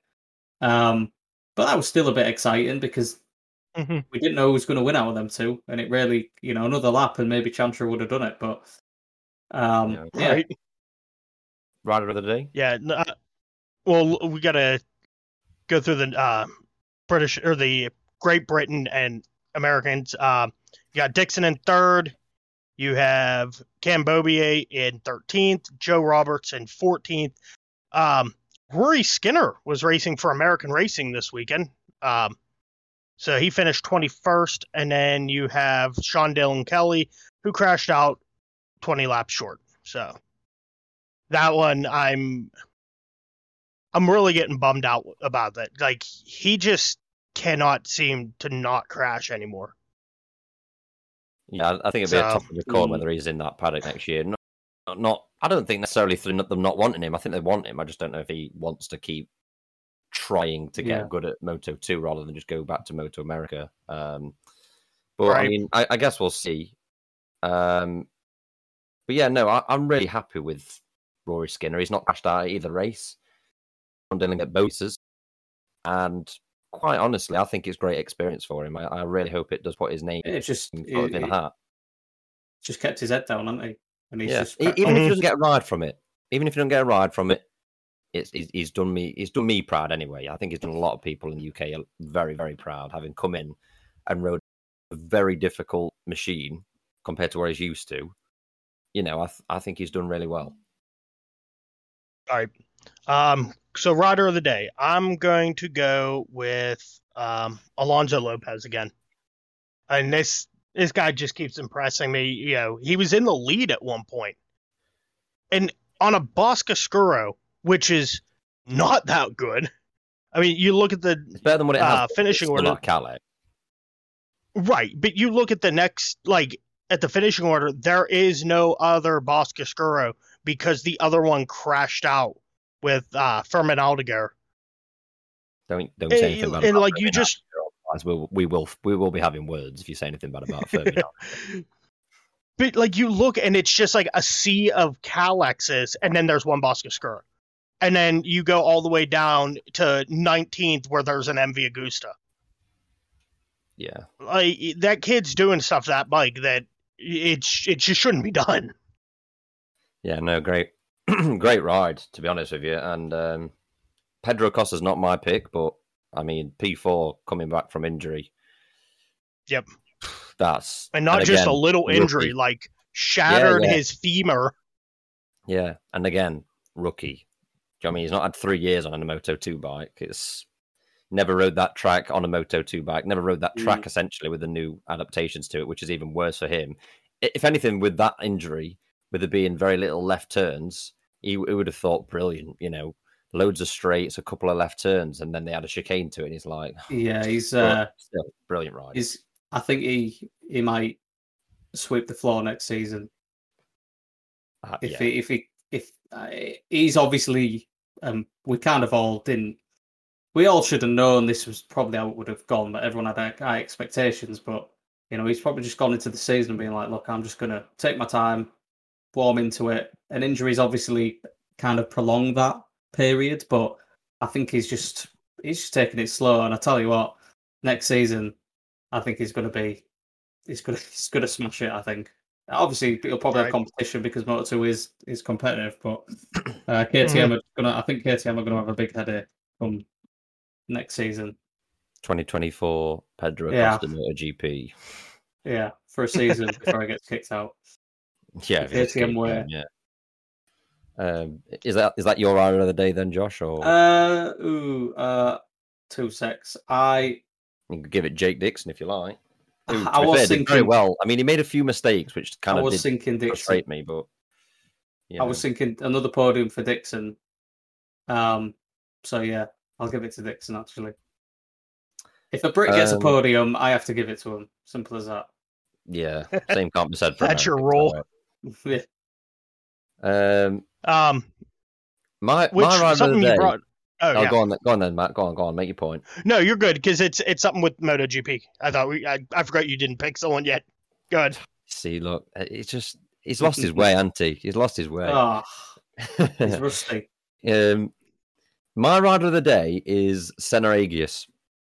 I genuinely think for someone to come in on very late notice for Marc VDS and Mhm. Ride for a top top team, and at one point was fighting in the points. I think he's looked. I, honestly, he'll be a Moto two. I think he'll be a Moto two next year. And anyone that knows anything about anything within this paddock looks at that and goes, he's 34 seconds on his first ever weekend off of the race leader that was seven seconds in front of everybody else. So let's call it 25, 26, something seconds or whatever off of the race leader, which is roughly like what a second a lap on your first ever race weekend. That uh, honestly, really, really impressed. He might have, he might have crossed the line in 17th, but I'll tell you something now. If if Sam Lowes wasn't I mean, I'm not saying this is why he's got the ride or anything, but Sam Lowe's being married to the team manager of Marc VDS does sort of help his chances staying in that team. I do think if it wasn't that case, I would be looking at that at Marc VDS and saying, well, that's definitely an option. And anyone that's, you know, looking to get rid of a rider or looking for new, fresh blood in their team, I'd be having him. Definite. I think he did really well. So, yeah, it might be 17th, but He's beat people that have been there for a lot longer than he has, i.e., Simone Corsi, i.e., Zonta van den Goorbergh, Marcos Ramirez, and everybody else that's crashed out. So, yeah, that's my pick. Yeah. Um, moving on to MotoGP, something we didn't talk about was the new chicane. Like, what were your guys' thoughts on this on the new chicane? I mean, Um, it's safer, so I, I, I it agree. is safer. Right. I don't know if it's it still needs work because Mm. there was a couple of occasions where, or at least one I remember, was it Moto Two, uh, who who fell off at the chicane, or it might have even been GP. Oh, and it it- was, uh, um, Fermin Aldeguer, wasn't it? Yeah, the- went out and slid yeah, the- where he nearly went- almost like almost went over to the other side of the chicane. Yep. Um. So maybe I, I know they probably wouldn't have been able to do it, but it maybe would have been. ma- Do I say it would have made more sense to do the chicane the other way? But it probably would have led to the same result anyway. But either way, it's an improvement, it's a step in the right direction. You know, we're not going to get right. a Zarco um, Morbidelli. We're not gonna get- Yeah, we're not, we're not going to get that again. A Zarco Um, Morbidelli incident. Yeah, and it, it makes it a bit more interesting, uh, the racing, because of course Austria's quite quite a short tr- circuit. There's not really much to it, um, so it adds it does add a bit more technicality to it, and yeah, it was good to see because everyone had to get used to the braking zones, and you saw people make mistakes like uh, Jorge Martin um, went over, didn't he? He went he went through the chicane, so yeah, um, no, I thought it was a, a welcome addition, really. Yeah, I, I'm looking at an image here on motorsport.com, uh, an article Lewis Duncan put up, and it, it doesn't like you can't do gravel trap there at all. Like they've got little red and white sections in there. You you couldn't do gravel trap because if like what happened with Aldeguer, if he goes off there, he's gonna spray gravel onto the track. Plus, gravel's there to slow people down and to soften the landing of Mm. like you know when you get in there. Right. So if you have little pockets of that, you're causing more issues actually than you are preventing them because you've got gravel on the track. You've then got nothing being Right. slowed down, but then just sprayed everywhere as well as on the track. You know, you, mean- you just you just don't want that at all. Maybe you could put like the they have those air fences. I'm sure. you- I'm sure they that, could put the those up and then If you Just- get nudged off, then yeah. you've not made any error. You don't want to be going into an air fence. I, I did think it myself, but yeah, I don't know. I, it's I, I'm not going to like criticize them massively because they've trialed it, haven't they? And you know, it just needs a bit of work. But um, Right. that that would be my view on sprint races as well. But you know, I don't think like that. Um, yeah, I um, I think if anybody wants to know how to take that first couple, those turn A and two B corners, as they're called, just ring Fabio and he'll show you how it's done. So yeah, right? Um, but yeah, moving on to MotoGP, we have a podium of Pecco Bagnaia, Fabio Quartararo, and Jack Miller, and I think you extend this race maybe like another lap or two, and Fabio's got the win. which is Yeah. unbelievable to say at Red Bull. Uh-huh. Yeah, possibly, possibly would have had. the. Unbelievable. I literally said, I was like, if he'd have overtaken Miller, or like you said, a, three laps more on the end, he would. I'm Yep. not having it that like, oh, you know, Pecco kind of eased off or anything like that. No, like Fabio's pace on those worn tires was incredible, incredible. Right. Like, I honestly, you already know he's my rider of the day. I, I, I was so No shit. no, uh, honestly, I was fucking amazed at how well he wrote that. That for me, if you were to pick a race that he's not won and say ride best ride I've ever seen, that's up there. That is up there. To take a Yamaha that is that slow compared to Ducati in a straight line, go to Red Bull Ring, which if you're Ducati, right, you must be sitting there saying, this is the race. Like, if we're going to take as many points off of him, this is the one to do it. Like, it has to be. With the quickest in a straight line, he's the slowest. There's eight of us, one of him, essentially. We've got to Right. absolutely muller him. And if you, if you're, you could see Gigi. Dell'E- Do you see Gigi Dall'Igna's face when he overtook Miller? And his face, he had his head in his hands, like, ah, Yep. oh, it, it was a, it was a, what the fuck do we have to do to get rid of this guy? Genuinely, like, and that Oh yeah. don't have to be a body language expert to, to to understand that. Like watching it, you could see the for fuck's sake kind of look in his face, like this is unbelievable. Right. Honestly, f- ten out of ten. Like it, I know Simon Patterson's ratings are stupid most weeks, right? But if that's not a ten out of ten, and you go, oh well, he didn't win the race. I- I don't hear. It. I don't want to hear it. It's like you Yamaha plus Red Bull Ring never should equal fighting for the win. It just shouldn't. Do you know what I mean? Like it's just just certain races that just shouldn't that shouldn't happen. And go and ask the other Yamaha riders. See how they feel, because I mean, it's not like Honda where they're all they're all doing shit, right? The fact that if, if that's the if that's the problem, you say, well, no one can do anything on that.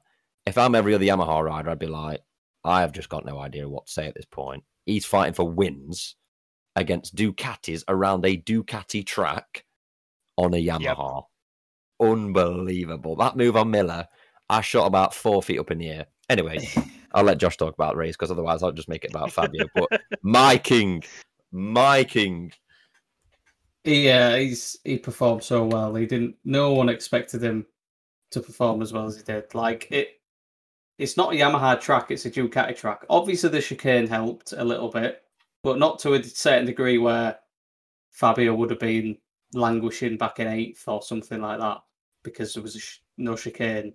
But yeah, I think he's that was a big blow to uh, Ducati again. Fabio doing as well as he did because of course he only managed five points. He he only cut out of Fabio um, Fabio's lead is five points, and they were probably expecting ten minimum. Well, that's what I'm saying. If you're Ducati, you must have been going in thinking, well, we'll get at least two people on podium maybe an Aprilia, maybe. Do you know what I mean? Like you, you yeah, there would have been like, something around that. Yeah, yeah you're not thinking there's a Yamaha good. even in top five. No. So, so, um, yeah, I think great performance, and again, we, we talk about the championship fight. We can talk about um Aleix. I think Aleix maybe he's he just ain't he's not got a full season in him. I think he's we'll I think we'll just see him slowly but surely kind of lose touch with uh, with um, Fabio, and we're gonna get we're gonna get Bagnaia a late charge again, like we saw last season. Um, Misano again, who knows? Good track That's for both of them. Good track for both of them. Hopefully, I well, I say hopefully Bagnaia wins, but that's purely for like a, a championships perspective for me. Um, hopefully, a fight. A fight. That's what we want. I don't think we've really had a Fabio Bagnaia fight. So, really. um, so yeah, I, of course, there's more strong tracks. If you think about it from Bagnaia's perspective, we've still all the tracks he won last season, we still have yet to come. So what was it? Aragon, Misano. Mm. Uh, I can't remember the rest of them actually. Valencia. Valencia. Porti- no, Portimao we've done. But still, um, races still, there's a, there's, a, there's a few, and again, yeah, there's, there's the flyaways that are unknowns again. I mean, I'm Fabio could. Fabio could. Yeah, he could. Fabio could sweep the floor with him, but again, Sepang, that might be a. Who knows? At, I don't know. There's, it's all this maybe. I look at Thailand yeah. and I think your favorite track. Yeah, yeah, fucking ape Thailand. But, but I, I, just, I just think Island, Pecco, Phillip, Phillip Island, could, could be a, a mixture. Yeah, it's not. It's not think. naturally Ducati track. I mean, but then again, you know, you've got a few open, open sort of throttle corner. you know what I mean? Like corners that you haven't really got to like mm. slow right down for, apart from like the Honda corner and Melt and, and the yeah, I guess Lukey Heights corner. But still, still, it's not. I wouldn't look at it and go, "That's a Yamaha track." If anything, it's it's probably a Honda track more than any track years mm. gone by. In the sense of like, you know, you need to be really on the limit, and if you can work on the limit around some of those corners, then you can gain a lot of time. I would say it suits a Honda more than anything. And Motegi you've literally got straight corner, corner, straight, corner, corner, straight. So honestly, in terms of like the tracks, I mean Aragon, that back straight, you've got a massive Ducati advantage there. Years gone by, Misano, a track that Pecco knows so well, Thailand, Motegi, Mm-hmm. Honestly, I do, gen- and this is not even like a, you know, I'm trying to play on the side of like, oh well, if we lose, don't say I didn't tell you so. I'm just genuinely saying, like, if if, if you look at it on just paper, I would say the tracks we're going into look like they favour the Ducati more than the Yamaha, just on on paper, not like huge margin or anything like that. I just think mm. as rough tracks, do you know what I mean? As tracks go, yeah. I would say they suit Ducati more. But they do, but I think. I mean, look at Assen. We went into Assen going Fabio, and he didn't yeah. win, did he? Crashed out. So you never know what's going to happen. Had a, he had a brain fart, which never really happens, but it, it well, it can happen sometimes. But I think with um, a Ducati or how they're going to look at these next races. I think if I read correctly somewhere that Bagnaia can win every race, but if say Fabio finishes second in every race, it's not enough for Bagnaia. You know what I mean? He's got. I love it like... when people post that because it's like that's just not going to happen. exactly. so, but you know, Bagnaia is not going to win every race. I don't think from here yeah. till the end of the season, it ain't going to happen. And if it does, no. then bloody hell. Um, if he manages it, if he manages it, he's got to hope that some of those Ducatis are going to be in the gap or are going to stop Fabio winning or be that gap where if Fabio's further down than him. You know, I he's see, got to. I see Fabio winning mm-hmm. one, maybe two more races at least this year. Yeah. I see Pecco winning maybe. one or two. Yeah. And I see I, honestly, I think Maverick will win a race this year. Maybe I think he's in the shout. Um, Yeah. Oh, I mean, and I, and, and I see So either looking like a, a, a, a satellite Ducati winning a race. I mean, looking at the tracks, you got Misano, Pecco, I think. so or Fabio. Pecco. You got Aragon, Pecco. Pecco. You've got Motegi. Anyone's uh, because they, they're so thingy. Anyone's really. Uh, you know what? Motegi, I'll go. I'll say Vinales. I'll say Vinales Okay. to win at Motegi. Uh, you got Thailand. He's rode there before at GP. So Right. You you got Thailand, so that's probably a Ducati. I would assume. and just just for Uh, just for the, the uh, argument's sake, I know a lot of them have rode at Motegi in GP, but I'm saying Vinales is quite experienced, and I just think the the form that he was on, I think he will pick back up on tracks that suit him a little bit more. Like Maverick shit up Ramizano. Maverick's always been shit. He, he he he literally went from Yamaha to Aprilia, tested at Misano. Everyone was like, "Oh my god, he's going to do wonders when he gets on the Aprilia." And then he went to like Aragon, and it was like, "Oh, it's because he, he's really good around Misano." So I wouldn't be surprised if Right. Maverick's there to fight at Misano. To be honest with you, A lot of options. Yeah. Even um, Honda. Honda. yeah, d- don't Yeah. don't be ridiculous, Josh. um, but then you got Phillip Island. I could see that being a Fabio Anyone. win. Anyone that that track is always such a like dice throw, isn't it? In terms of who could win that. Casey mean- Stoner could wild card Phillip Island. Yeah, Casey Probably Stoner could wild card and win on a fucking. He was getting fitted for leathers how, how long ago? Um, yeah, I mean, then you got just, just on you that, got just on that with Sepang. Phillip Island, Phillip Island. I don't know if it says Island, um, but um, Island. honestly, if a 2018 Yamaha can win around it, then anyone can, because that bike was shite. So uh, honestly, KTM, if you're going to win a race, Remy Gardner, own race, own win. Put him under the sword. Put him to the sword. Show him how it's done. Uh, honestly, it could it could fucking happen because at Phillip. Island, it could it could piss it down. It could it could do anything. It's Phillip Island, so God knows. And Sepang, I'm not. I'm, I'm sound like a Maverick fanboy. I mean, I once was when he was at Yamaha, but he's won round at Sepang before. He tested round there, always quick round Sepang. Is quick in a straight line, but as we know, we're, we're missing one thing here. I jinx everything. So if he crashes out at Misano, at Motegi, and at Sepang, you know why. We all know who to blame. Yeah. But then you got like- Valencia, yeah, Yeah. as the last race, Oh, and I fucking hate that track. I We- hate that track. yeah, we all know how Bono feels about Valencia. But I mean, I could see that one being a Ducati win.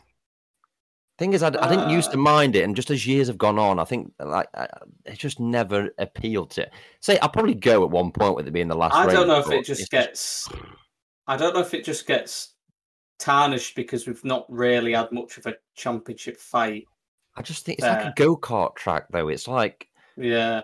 turn, straight turn, straight turn, straight turn, turn, turn, turn, straight finish. Like there's no character to it. It's literally just like stop, start, stop, start, stop, start, stop, start, and then it just that's it. The the race is, is the, the lap's done. Really, I just I don't know. Mm. And I mean, of all bikes to get a one, two, three there, Ducati got one at the end of last year. it's like what?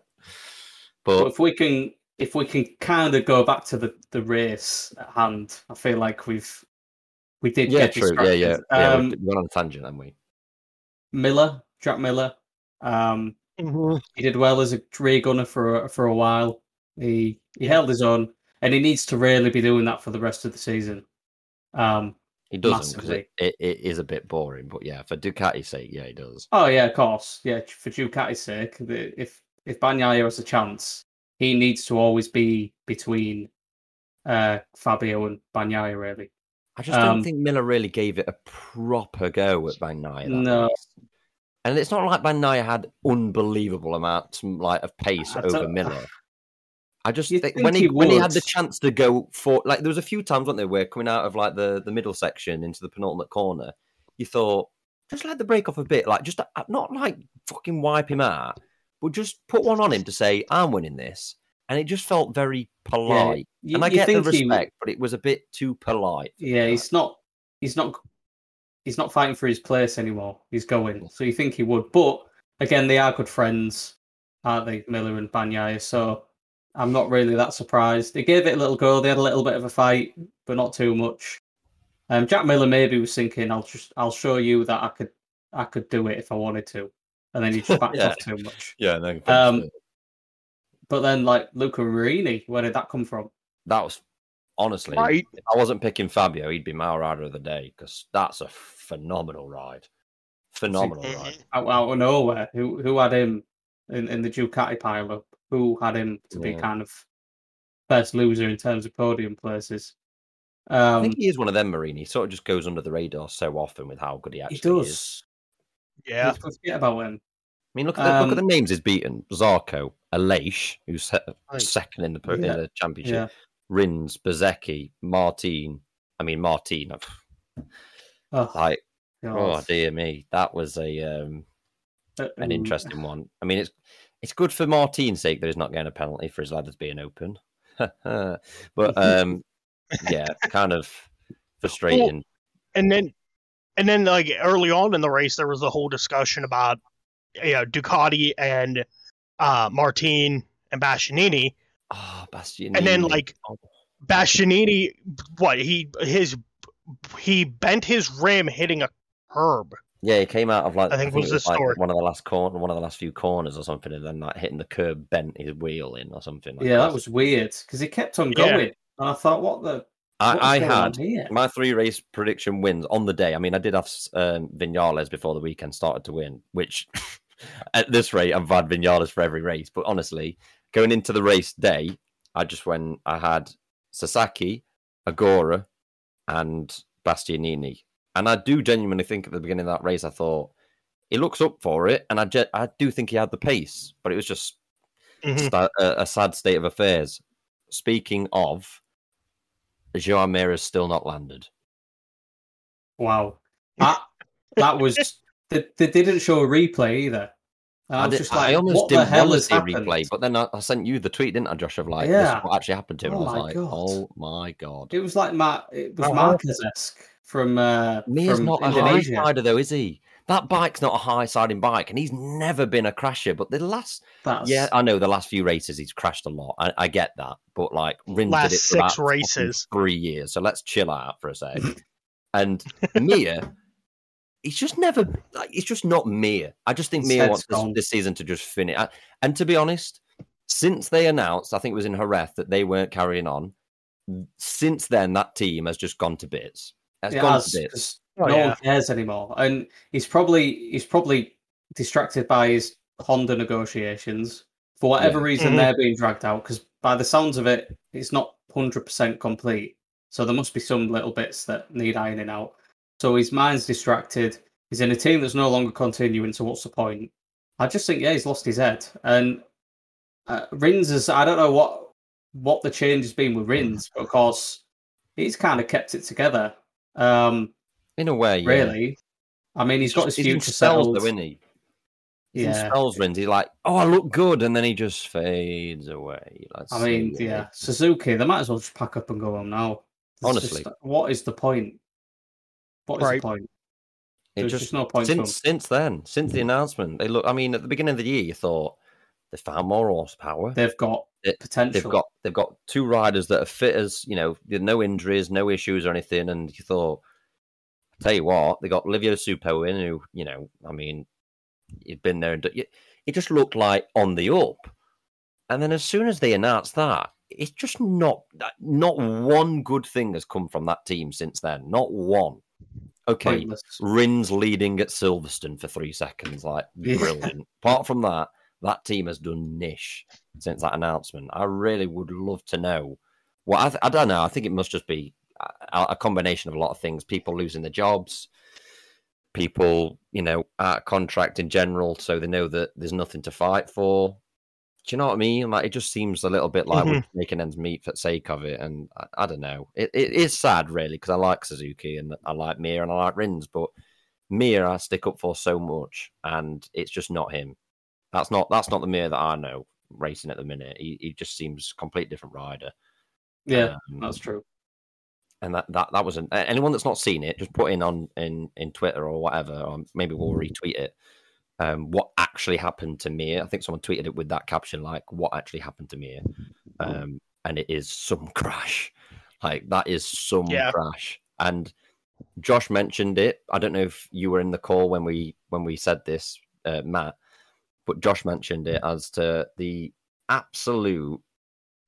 I don't even know what word to use, but the guy that or girl or whoever that has tweeted or the Instagram post that said, "Oh, the only upside of the um, the Mir crash is that he's like in air form was impeccable or something like that." Like, like Matt Oxley summed it up perfectly in being like, "Go in a car at like eighty mile an hour and jump off the roof and see how you feel." It's like, why why are you celebrating that? Like, what are you on about?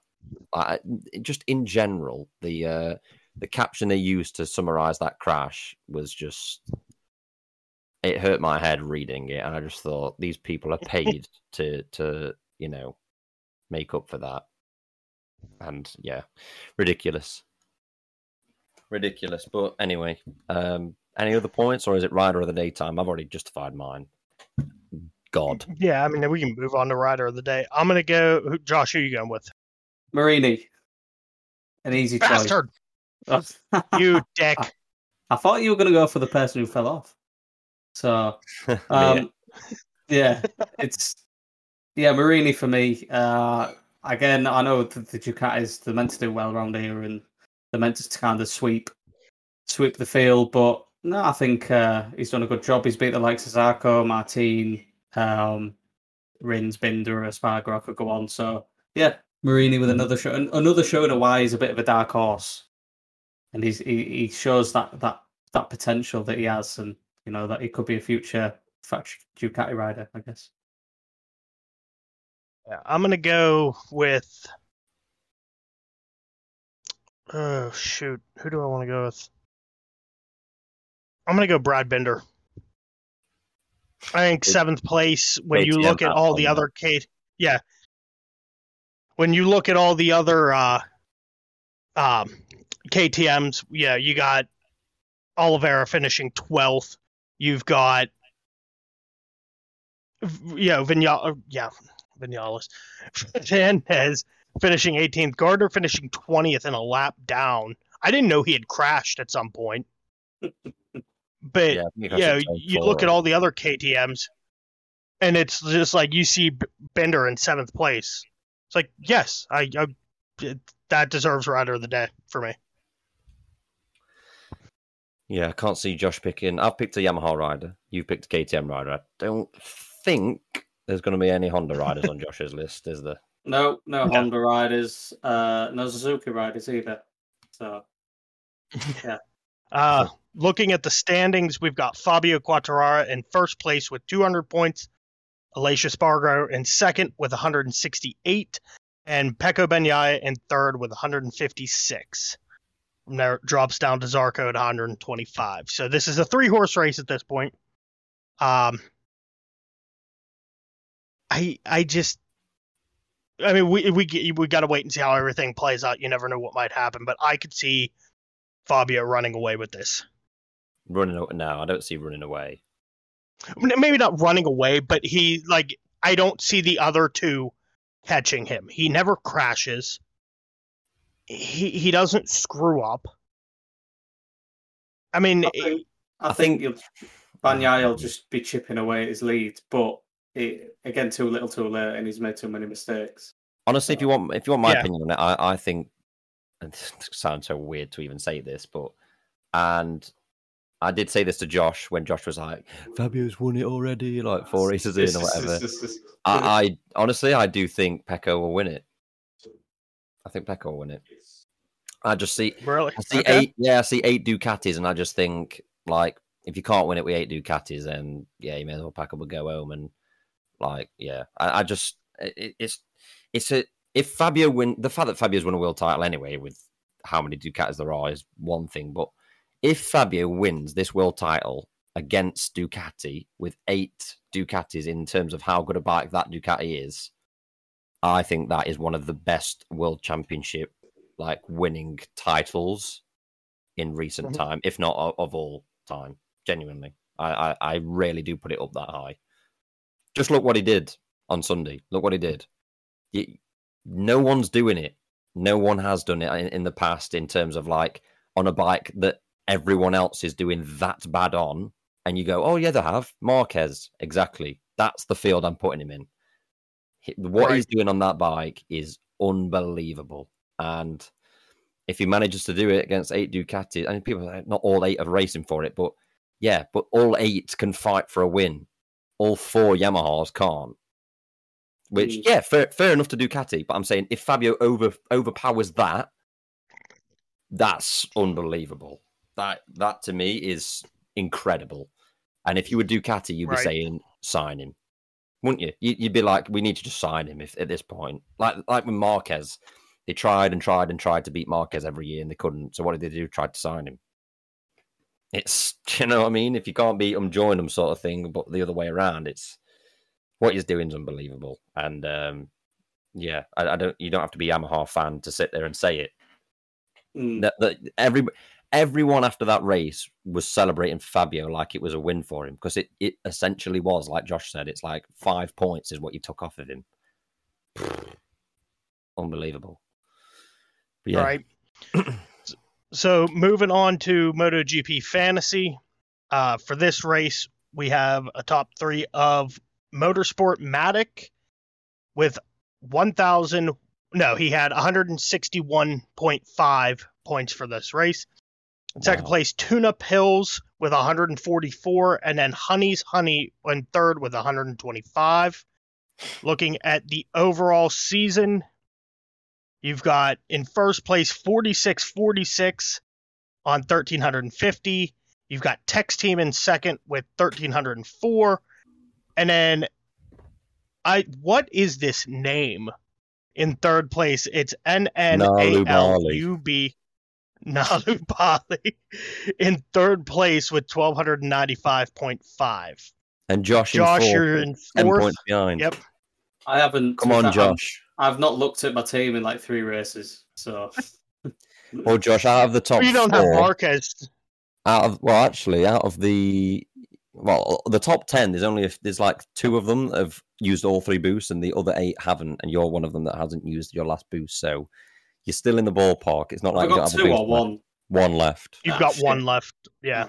Bollocks. I've Uh, got two left. I but- Yeah. I am in 57th place. Oh, I'm catching you up then. I was and miles Bono off from is in 60th. Oh, So, mind you, I still have two. Well, we both have two boosts left. and to say, So- to be honest with you, Matt, I'm not trying to embarrass you here, right? Because I am in 60th, so it doesn't matter either way. But the fact that I had Marc Marquez in for three races without realizing whilst he was injured, I'm doing all right to be catching you up. That's not bad. That is not bad at all. I mean, I think. Wait, how many points am I on? 919, and you're on what? You're 57th, you say? I'm in- 986.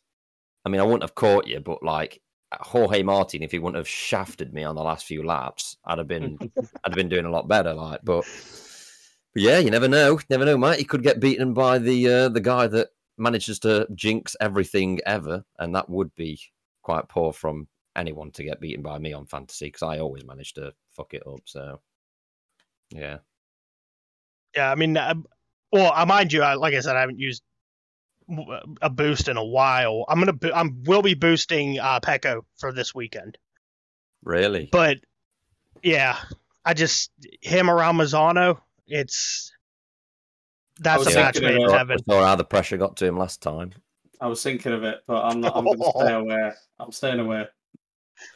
Little, little, little, Yeah, I think little, little dig there. what really screwed me, yeah, this race was I put Bastianini in as a gold rider.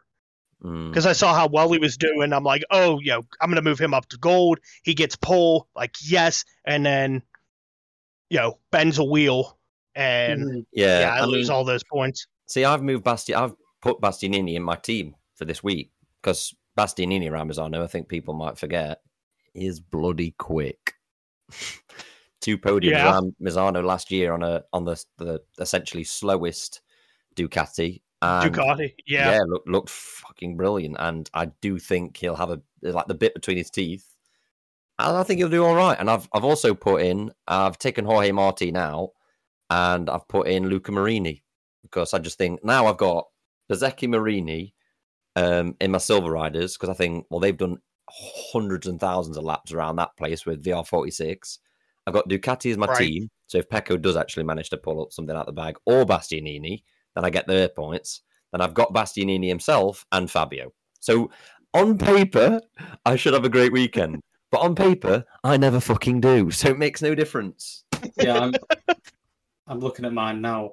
I don't really. Know. I've got so I've got Bastianini and Bagnaia as my gold riders. I'm like I said, I'm going to boost ba- uh, Bagnaia and hope for the best. I've got Yamaha as my team, Oh god, that's a risky one. That. and then silver I've got Aleix and Brad Binder. But as long as Fabio does well, I get uh, I Yeah. get a decent haul with Yamaha, and he That's the only does reason I went every to, race. I went for Ducati because I was like, surely one of the eight have got to do well. Right. They're either going to win or they're going to be close to the po. Well, what was that? Uh, there's been a Ducati on every podium for since like last year at some point. Twenty race, yeah. But like I said in Right, the yeah. Silverstone thing, it's like it's Just- no, that's no flex. That is when you've got eight bikes on the grid. I've updated my team. Right. So Oh boy, here we go. silver riders are Martin and Bastianini, Good. and my gold riders are. Oh, my team is Ducati, obviously, because Mhm. and my gold riders are Quartararo and Bagnaia. Fuck it, you've. I tell you what, you've cashed in at the right times with them, haven't you? Yes. You know, with like the stock value Yeah. change and stuff. You've cashed in. No wonder you're at fucking top. I, I'm sitting there with Marc Marquez devaluing in my team when he's injured. Stone Again. and Rossi. thinking, oh, I'll cash him in for about five million. And I come back to it and I'm like, he's worth he's worth two million because he's injured. And all I can get is Pol Espargaro for him. And I'm like, I've been shafted. But at the same time, I was stupid enough to leave it. But hey, we've we've got Josh flying our flag, haven't we? So, you know, there's that. Yeah. Oh, and that's um on the uh Greg's Garage podcast. Um, his co-host Jason Pridmore is it's the same thing. Like he is so because of the whole market value increase and decrease. He is so screwed. Like his team's worth like fifth. I think it was like fourteen million at this point. Yeah. Yeah, I couldn't even tell you what mine's worth now, but like what it's been worth through the season's probably been about like genuinely seven figures. Like it could not have been eight. There's no way. There's no way. My team Oh, value Josh now is- is sixteen point now, but Josh's must. Josh, what's your team value? Do you know? Can you see it? Eighteen Uh, million eight hundred. Eighteen million. Fucking Two hell. six. Yeah, eighteen point eight. Mine is eighteen point five. Sixteen point nine. Well, the guy in sixth place, uh, JLSD Racing, is rated at 20.6 million. Oh my god. Let's see who he's got. He's got Miller, Bagnaia, Ducati, Quartararo, and Aleix.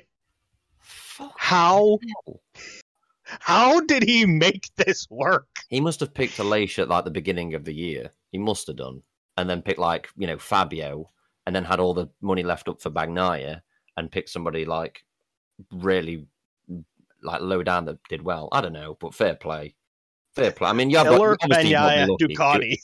Yeah, you you got you got to have an element of luck, can't you? You can't. It's not all fucking knowledge because if you went all knowledge, then you, you, you just wouldn't work. I mean, that's what I try and do. I go off of Right.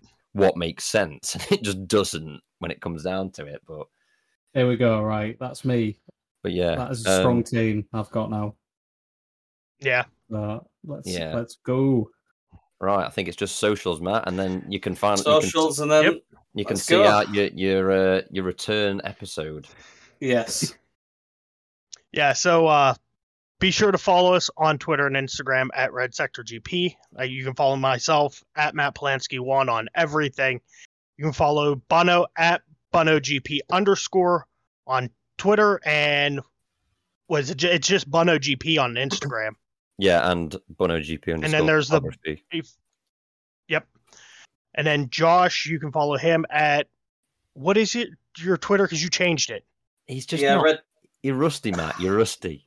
At Red I know. Pod. Oh, I'm not We're using my normal yeah. laptop. Retire, Matt. Retire. it's a red. But, yeah, I'm not job. using. I mean, Yep. I, I don't really use it much anyway. But yeah, if you want to follow me, why not? Yeah, and uh, for those of you wondering where I've been, I just uh, with work, I couldn't really make the schedule work. I'm on holiday or vacation, whatever the hell you call it. So I was able to stop in. Um, if for some reason you still want to hear me, I've been doing a uh, podcast called the Indie Sports Card Podcast as like a reoccurring guest thing.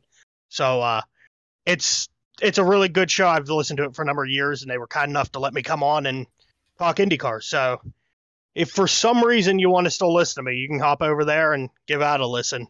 But uh, that'll do it for today. And with that, keep the throttle pinned.